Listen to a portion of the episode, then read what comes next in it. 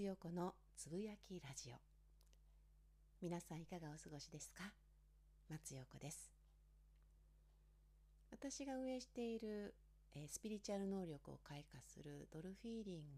グの、えー、今日のテーマは依存でした。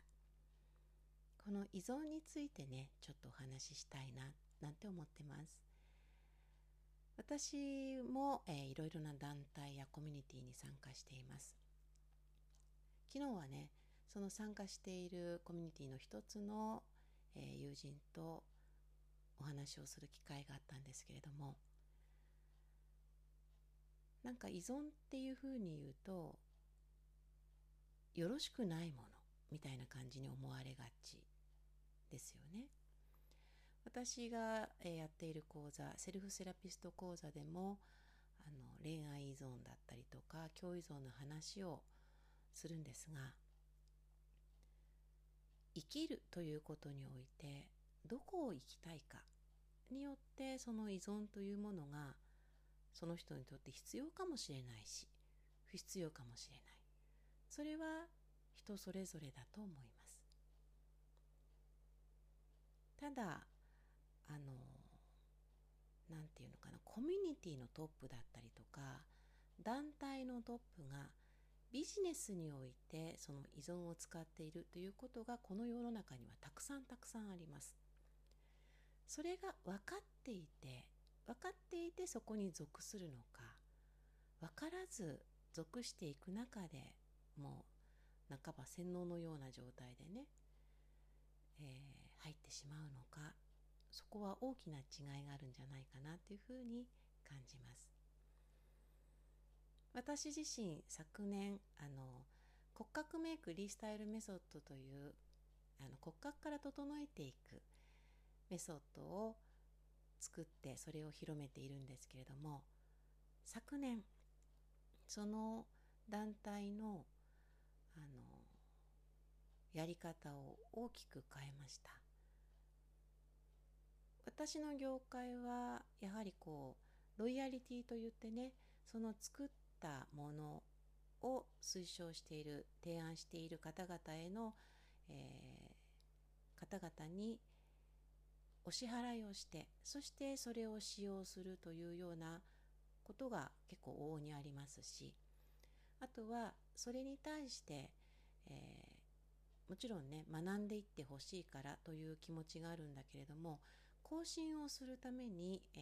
ーとお金を支払ったりとかあとは講座をね受けてくださいみたいなこともあります。私自身がそれをすることがまず当たり前だと思っていてやっていたんだけれどもこれってこうね属させているんではないかと。みんなのこの力それの一サポートとしてリスタイルを使ってほしいというふうに思っているのにもかかわらず会員として、えー、ロイヤリティをもらっていたりとかあとは更新するために講座を受けてもらうとか本当にその人がもっともっと学びたいと思って受けるのではなくこう強制的にそういう状況を作っているのは間違っているというふうに私の中では思ってそれを全て取りやめました。依存させるってこうビジネスにおいてそれをしてる人はねもうそれが分かってやっているのでいいとか悪いとかではないと思うんですけれどもまずね寄り添ってあげて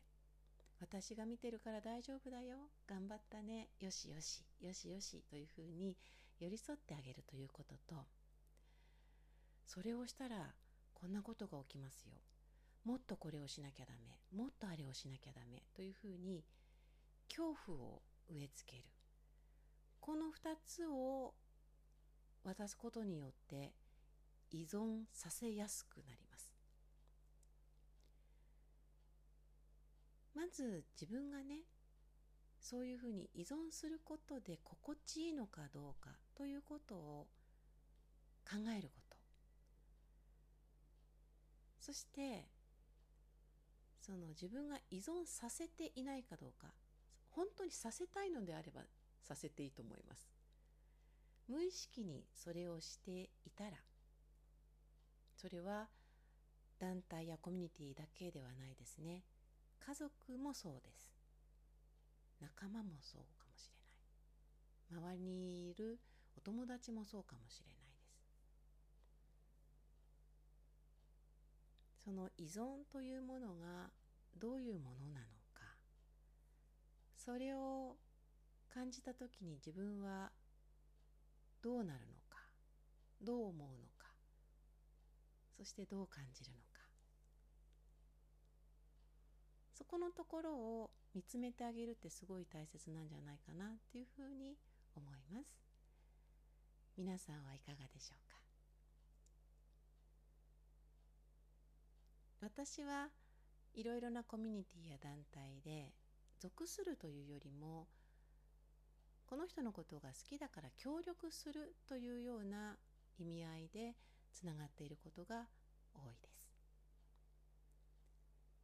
最後までお聞きいただきありがとうございました。松横でした。